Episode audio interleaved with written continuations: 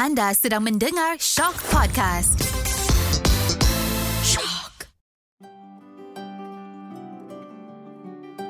Hari ini menjadi saksi. Pernah tak terfikir apakah yang pernah berlaku pada hari ini dan apa kaitannya dengan diri kita? Ya, pada tarikh hari ini ternyata setiap peristiwa ada ceritanya.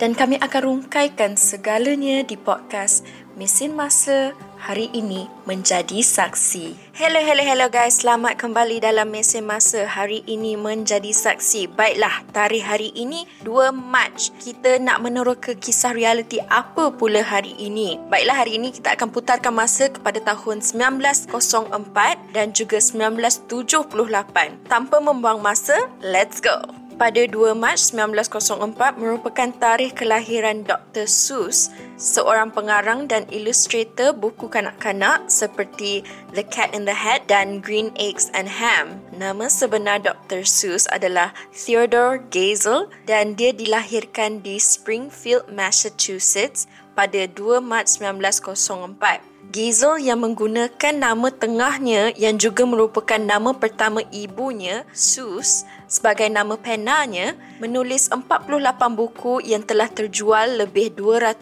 juta naskah dan telah diterjemahkan ke dalam pelbagai bahasa di seluruh dunia. Buku Dr. Seuss terkenal dengan cara penulisan sajaknya yang unik dan watak-watak anehnya yang mempunyai nama seperti Lorax dan Snitches dan tinggal di tempat seperti Whoville. Buku kanak-kanak pertama ditulis oleh Gizel adalah And to Think That I Saw It on Mulberry Street telah ditolak oleh lebih 24 penerbit sebelum ia dicetak pada tahun 1937. Buku terlaris pertama Gizel adalah The Cat in the Hat telah diterbitkan pada tahun 1957. Beberapa buku Dr. Seuss menangani tema dan isu yang serius seperti The Butter Battle Book 1984 adalah mengenai pembentukan senjata dan ancaman perang nuklear semasa pentadbiran Presiden Ronald Reagan dan bukunya Lorax 1971 menangani tentang isu alam sekitar. Banyak buku Dr. Seuss telah diadaptasikan kepada filem termasuk How the Grinch Stole Christmas dan Horton Hears a Who. Dan pada 24 September 1991, Gizel meninggal dunia pada usia 87 tahun. Baiklah itu sedikit tentang Dr. Seuss ataupun nama sebenarnya Theodore Giesel yang dilahirkan pada 2 Mac 1904. Baiklah kisah yang seterusnya saya nak kongsikan adalah mengenai perompakan mayat Charlie Chaplin pada 2 Mac 1978. Okey, pada 2 Mac 1978, mayat mendiang pelakon komik Charlie Chaplin telah dicuri oleh perompak dan telah menjadi salah satu kes perompakan mayat yang paling terkenal dalam sejarah. Dua orang lelaki mencuri mayat pelakon filem yang dihormati, Sir Charles Chaplin dari tanah perkuburan di kampungnya, Cossier-sur-Vevey di Switzerland yang terletak di bukit di atas tasik Geneva berhampiran Lausanne, Switzerland. Tidak lama kemudian Kemudian Balu Chaplin, Una, menerima tuntutan wang tebusan kira-kira 600 ribu USD.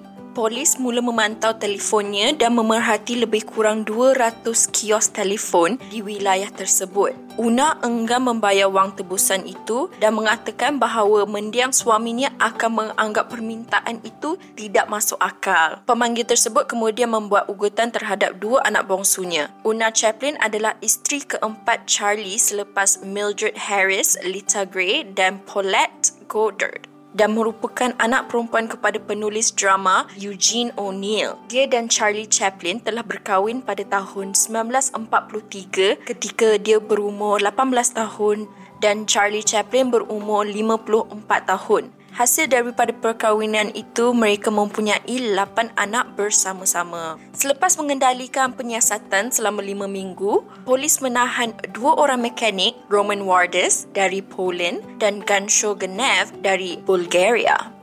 Pada Disember tahun itu, Warders dan Genève disabitkan dengan kesalahan perompakan mayat dan cubaan memeras ugut. Warders dan Genève telah mencuri mayat Chaplin dalam usaha untuk menyelesaikan masalah kewangan mereka. Warders yang dikenal pasti sebagai dalang plot itu menceritakan dia mendapat ilham untuk melakukan perkara tersebut dari satu kes jenayah yang serupa yang pernah dia baca di sebuah akhbar Itali.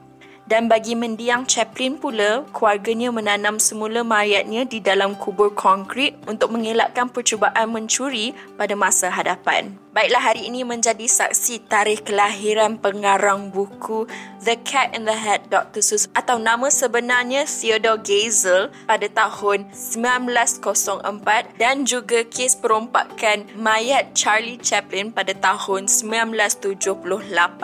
Okeylah itu sahaja untuk episod kali ini Mesi Masa hari ini menjadi saksi. Teruskan menyokong podcast Mesi Masa ini hanya di Shock dan kalau korang tahu apa-apa cerita, kisah ataupun peristiwa yang menarik yang korang rasa korang nak share, korang boleh sahaja share dengan menghantar message di Instagram kami at Shock Podcast.